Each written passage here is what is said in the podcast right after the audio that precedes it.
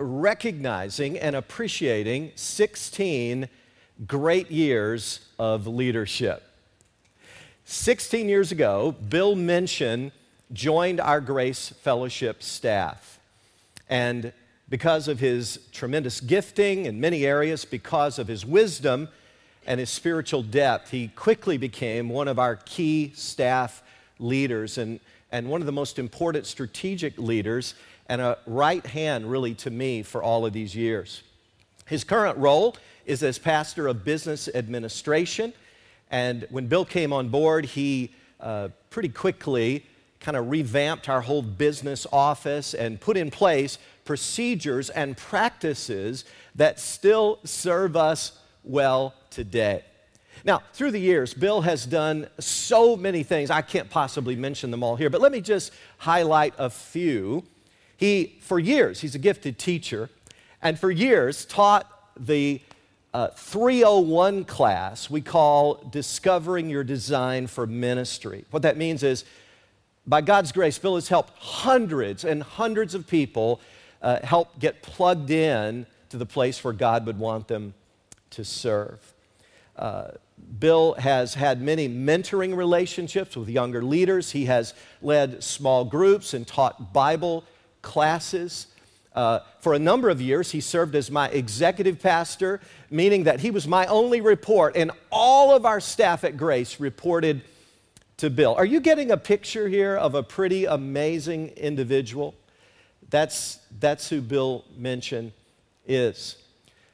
One of the things he's done most recently is architect our Grace in Action ministry that hundreds of you serve through as we partner with local agencies to help homeless, hurting, hungry, and desperate people all across the capital region. When we went multi site back in 2008, well, guess what? Bill was at the forefront of that effort, and he has led virtually every building and renovation effort that we've had uh, since that time. Well, Bill let us know over three years ago that he would be retiring.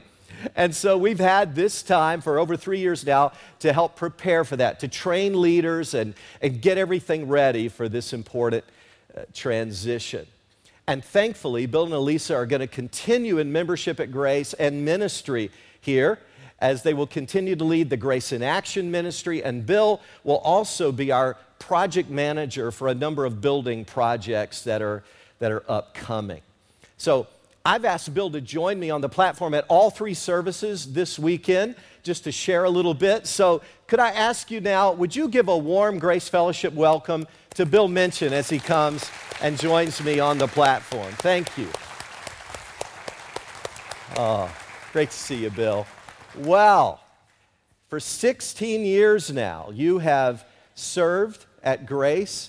Uh, I'd, I'd like for you to share, if you will, how do you feel about your upcoming retirement. Come right on over here so everybody can see you better. There you go. Well, first off, Rex, let me say thank you for those very kind words. Uh, you know, in a lot of ways, uh, this is one of those moments that feels a bit surreal. But my short answer to your question is I'm feeling an immense amount of gratitude and a good bit of expectation about the next phase. As you mentioned, 16 years ago, God opened the door for me to make a major career change to do ministry full time as part of the staff at Grace Fellowship. In so many ways, was literally a dream come true. And to say that it was filled with highlights and meaningful experiences would be such an understatement. I mean, how many engineers get the opportunity to perform the wedding for their very own mother, as well as dozens and dozens of other wonderful couples here at Grace? But as I have reflected, Rex, the thing that has risen to the top consistently are the people of this church. It's the quality of the people that have made the biggest difference in my experience. So I want to take this opportunity to publicly kind of say as big a thank you as I know how. First to you, someone who was not just my boss, and you were, and a good one, by the way, and the senior leader of this organization, but a friend Amen. and a mentor. And then to our elders and staff, just a great group of people that are highly committed to providing direction and leadership for this church. and then to the congregation of grace. It has been such a joy to serve together and to grow together and to learn together. It has really been awesome, Rex. And I'm looking forward to a good bit of that continuing into this next phase. Who could have imagined that God would allow us, us, the opportunity to develop and launch three brand new campuses right here in the Capital District? And these are campuses that God is using to advance his kingdom. So, as Lisa and I anticipate this next phase, which we uh, expect will involve a good bit of ministry and, and even some work, uh, our hearts are truly filled with gratitude. Gratitude to God and gratitude to the people of Grace Fellowship Church. Oh, Bill, that is awesome. That is awesome.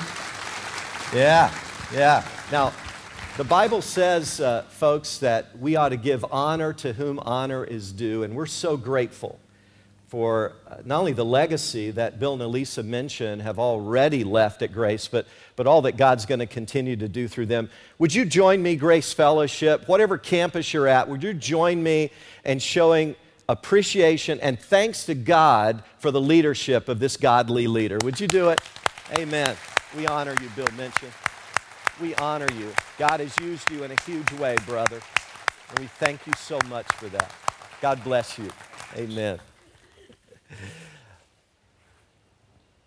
I want you all to know that um, we will be also, thank you, Al, we will also be uh, having a little reception in the lobby of Latham after the 11 a.m. service. So, whatever your campus, uh, we would love for you to come by after the 11 a.m. service at Latham and just join us in the lobby. You'll have a chance to share words of appreciation uh, with Bill or just to say hello, okay? So there will be refreshments provided. It'll be a time to relax and just have some good conversation. I hope to see you there. Several years ago, a man named Mark Mittelberg popularized a phrase, a little formula actually, that I'm rather fond of. I think it's excellent. And it goes something like this. Now, the idea behind it is thousands of years old, but the phrase itself is rather new. High potency plus close proximity plus clear communication equals maximum impact.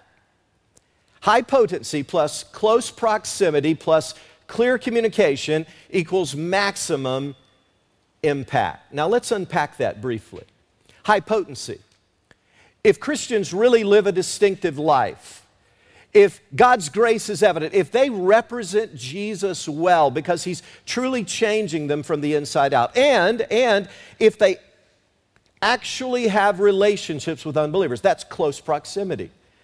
The salt shaker has to get the salt has to get out of the salt shaker and into the world to do any good. So if we have high potency and we really have close proximity, and then when the right opportunities come, as the Holy Spirit leads the way, we clearly communicate the gospel. Mittelberg says there's going to be maximum impact. And I believe that is absolutely right. Now, granted, not everyone's going to embrace the gospel. Jesus said that it would be a narrow road. Jesus said that the way to destruction would be much broader, and many would go down that road. And our Lord also reminded us that there are some people who will just despise the cross because they love darkness rather than light. But our problem in our world is that so many Christians don't really represent Jesus well.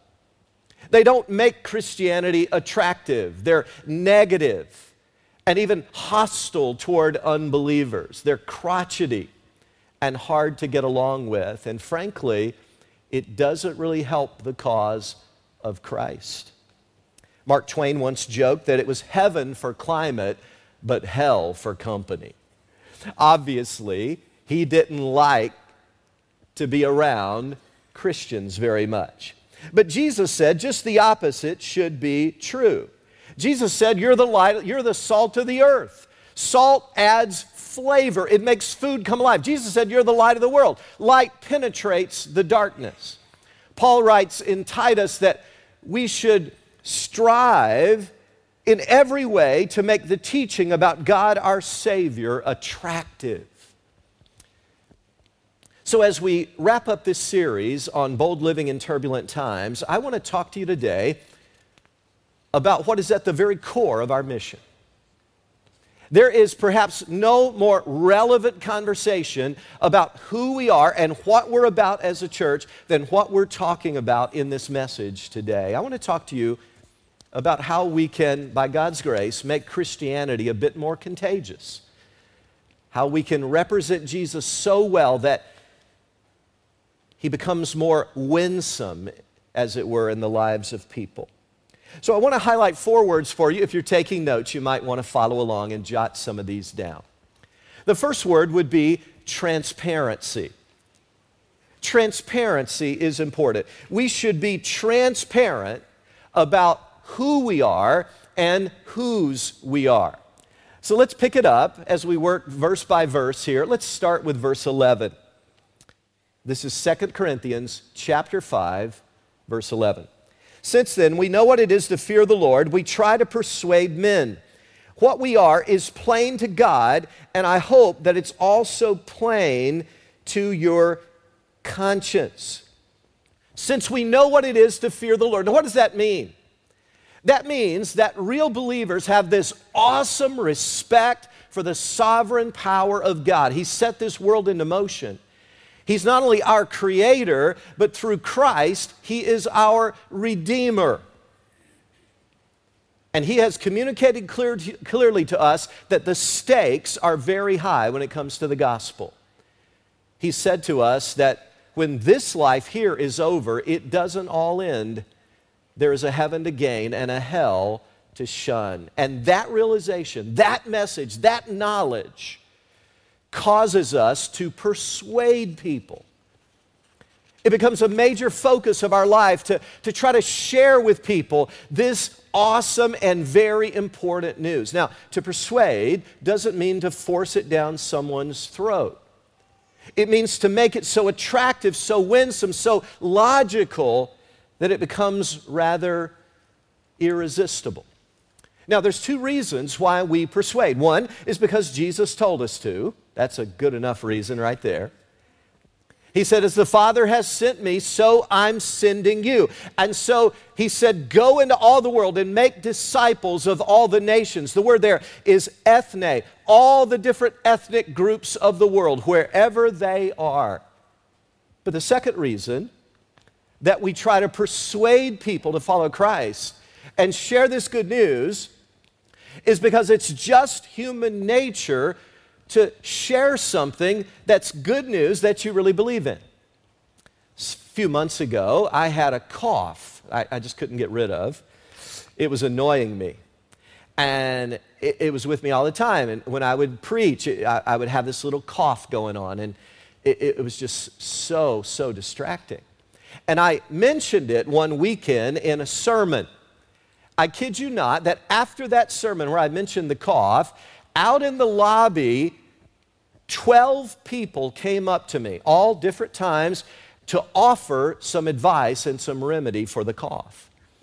One person walked up and said, I tell you what, I had a cough like that once.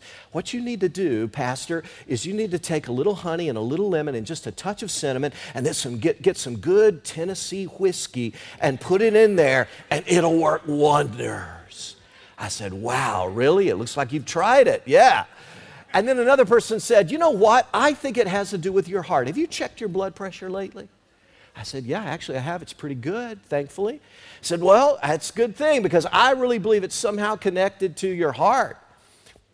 Another person walked up and said, Well, you know what? I had a cough like that once and I just couldn't get rid of it. And I eliminated gluten from my diet and the cough went away. 12 different people, and I appreciated all of them because they were all trying to help, and I am grateful. But you know, I thought after that, isn't it amazing how that people come out of the woodwork to passionately share a remedy to even a minor ailment. Now, think about it, brothers and sisters. The Bible says that we, as humans, have been afflicted with something far greater than a minor ailment. We're afflicted by sin, and it has separated us from Almighty God. We have got a big problem. But Scripture says that God addressed that problem through the death of Jesus Christ on the cross as he died so that our sins could be forgiven. And he rose again, vindicating everything he had ever said, and he offers to us now forgiveness of sins. He says, I'll come and forgive all your sins. I'll adopt you into my family. I'll literally come in you by my Spirit and begin to change you from the inside out. That is awesome, good news. And we want to share that. In Acts chapter 26, Paul stood before a man named King Agrippa. He was on trial. And Paul shared his story, as he seems to always do in Acts. And he told King Agrippa how that he really didn't believe in this Christ for so long until he met the living, risen Christ on the road to Damascus. And that began to change everything. And then he turned and looked right at King Agrippa and he said, King, I know that you're aware of the, all these things because these things haven't been done in secret. King Agrippa, I know that you believe the prophets. And King Agrippa said to Paul, Paul, do you expect me in such a short time to become a Christian? And do you remember what Paul said there back to King Agrippa? Do you? Do you remember? He said, Oh, no, I'm not trying to persuade you of anything. Your religion is good enough for you. In fact, I believe that whatever a person believes, as long as they're sincere, it's totally fine. Do you remember that? Do you remember what Paul said back to King Agrippa? He said, Well, King, whatever floats your boat, buddy. You know, we live in a pluralistic world and there's all kinds of beliefs out there. And so, whatever gets you through the night, man, I'm good with that. That's where I'm coming from. No, no, no. Paul didn't say any of those things. He looked King Agrippa in the eye and he said, Oh, King, short time or long, I pray to God that not only you, but everyone listening to me in this court today would become like I am, except for these chains. Is that the kind of transparency and clear message that you have? Do you have that kind of transparent passion to lead people to Jesus Christ? The second word I want to talk about from this passage, though, is intensity. There's transparency and then intensity. If we want to make Christianity contagious, we must be intense in our effort to represent the truth. Let's read on here in verse 13. If we're out of our mind, it is for the sake of God. If we're in our right mind, it is for you. For Christ's love compels us.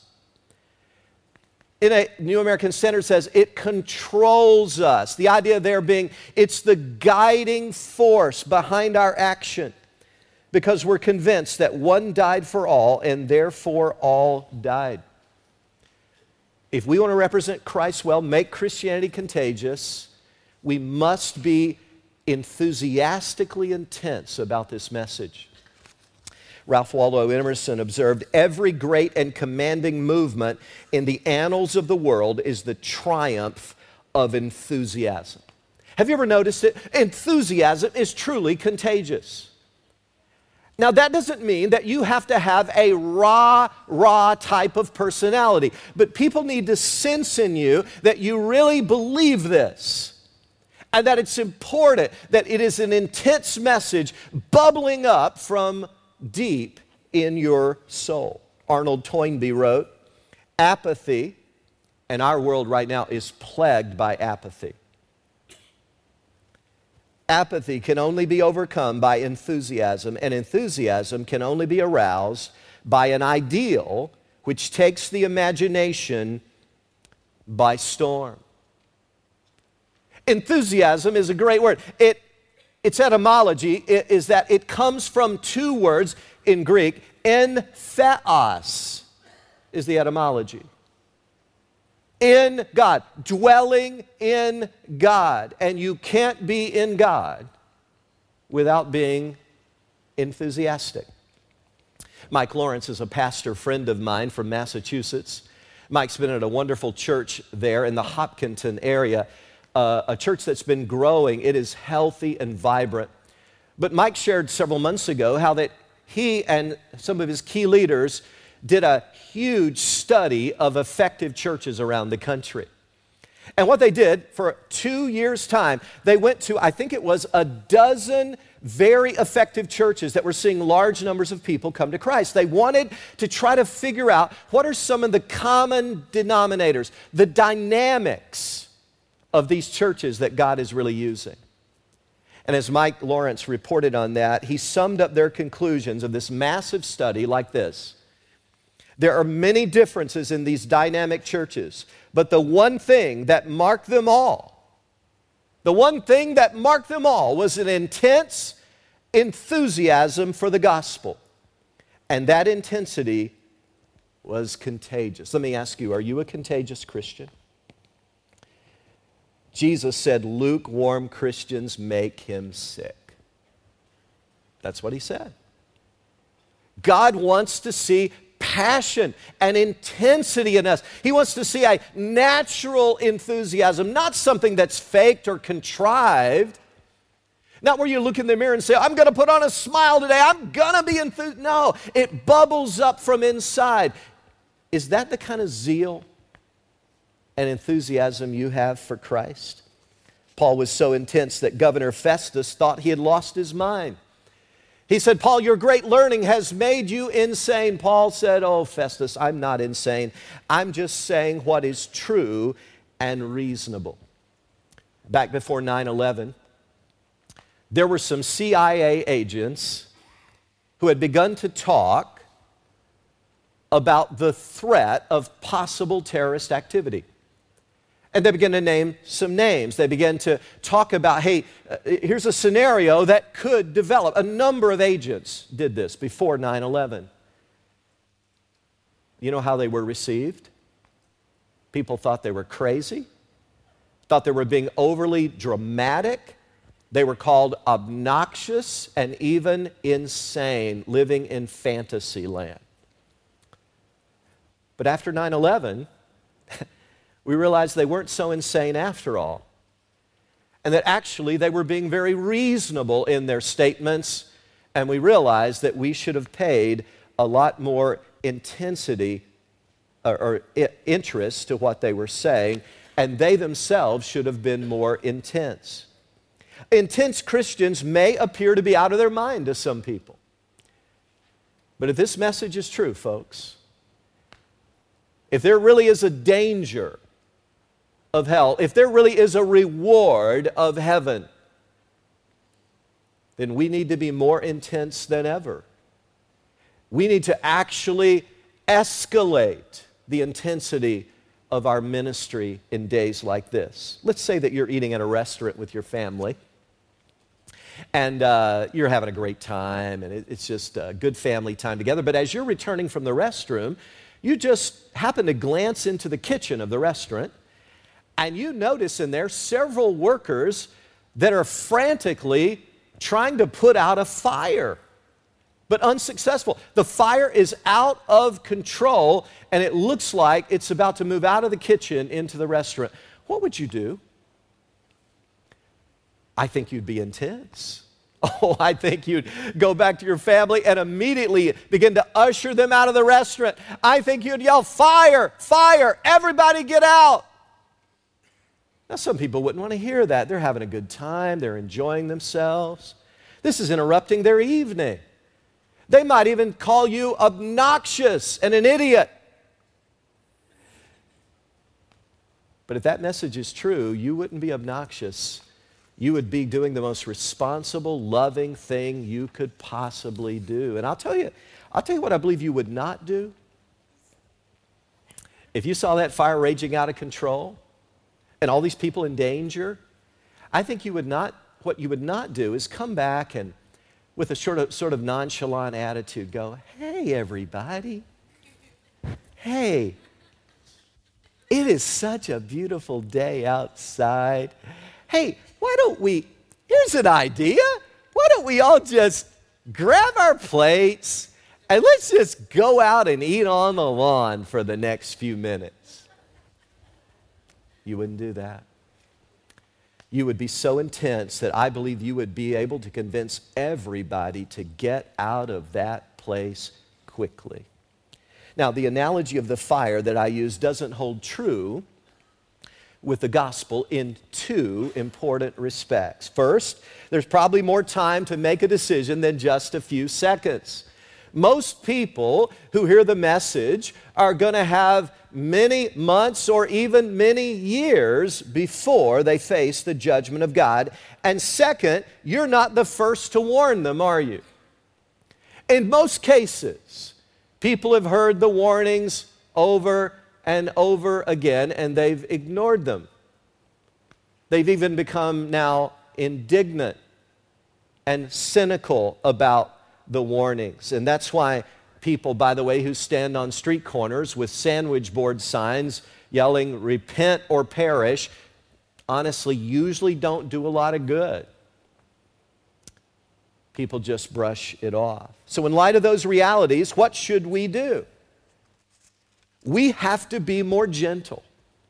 We have to be more tactful. We have to be more patient and more involved in people's lives, but we should still have an intensity about us that is contagious. So let me ask you before we quickly move on what is your enthusiasm quotient?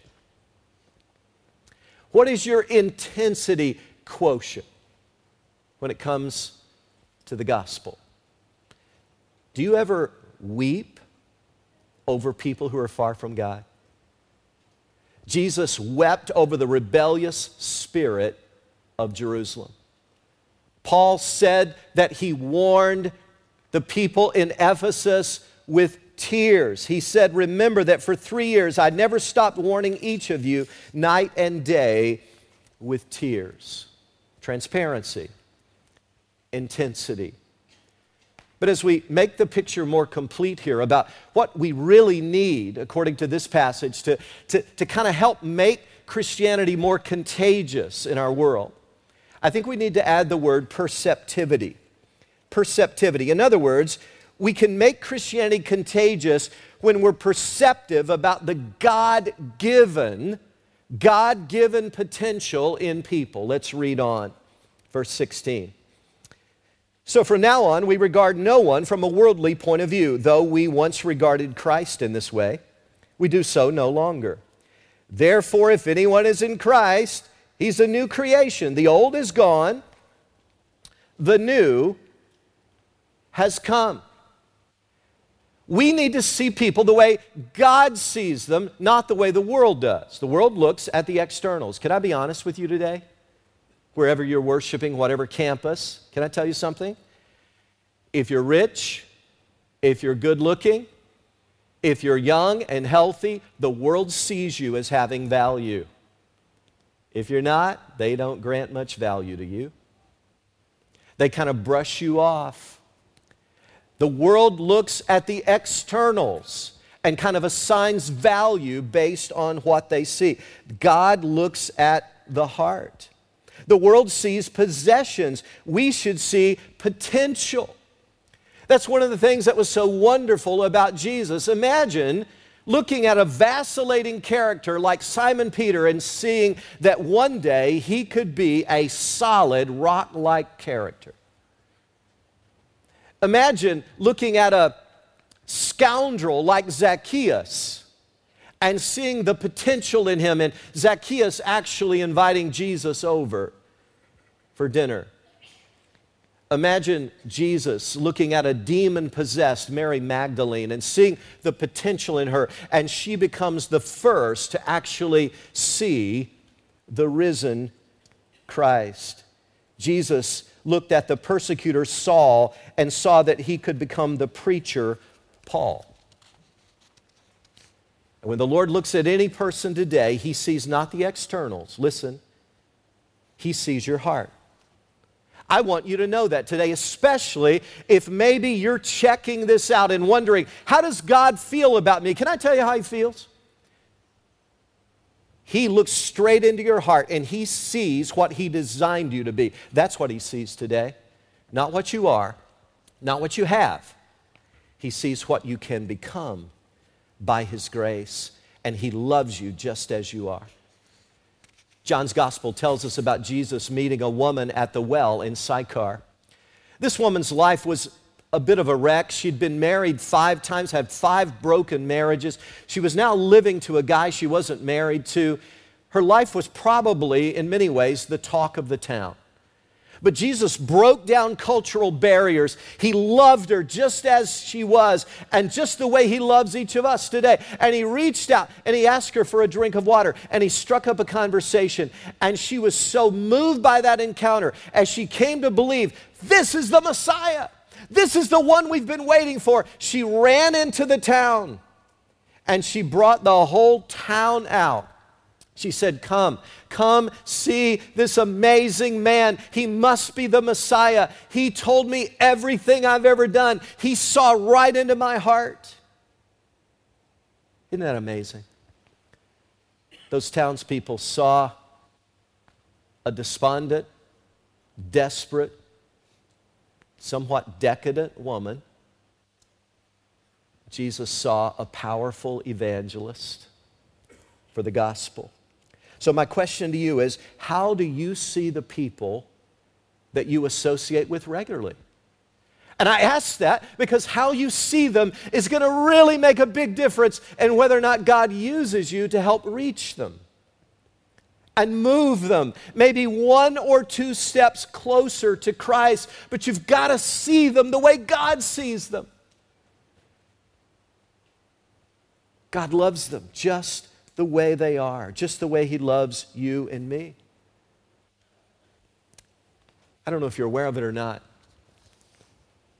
but each week at Grace Fellowship, at our different locations, we have worshiping God with fully committed hearts, people who are former agnostics and atheists. Every week. Every week at Grace Fellowship, we have people passionately worshiping God who used to not pay their bills, who used to live debaucherous lives, who looked for every opportunity they could to diss God in some way.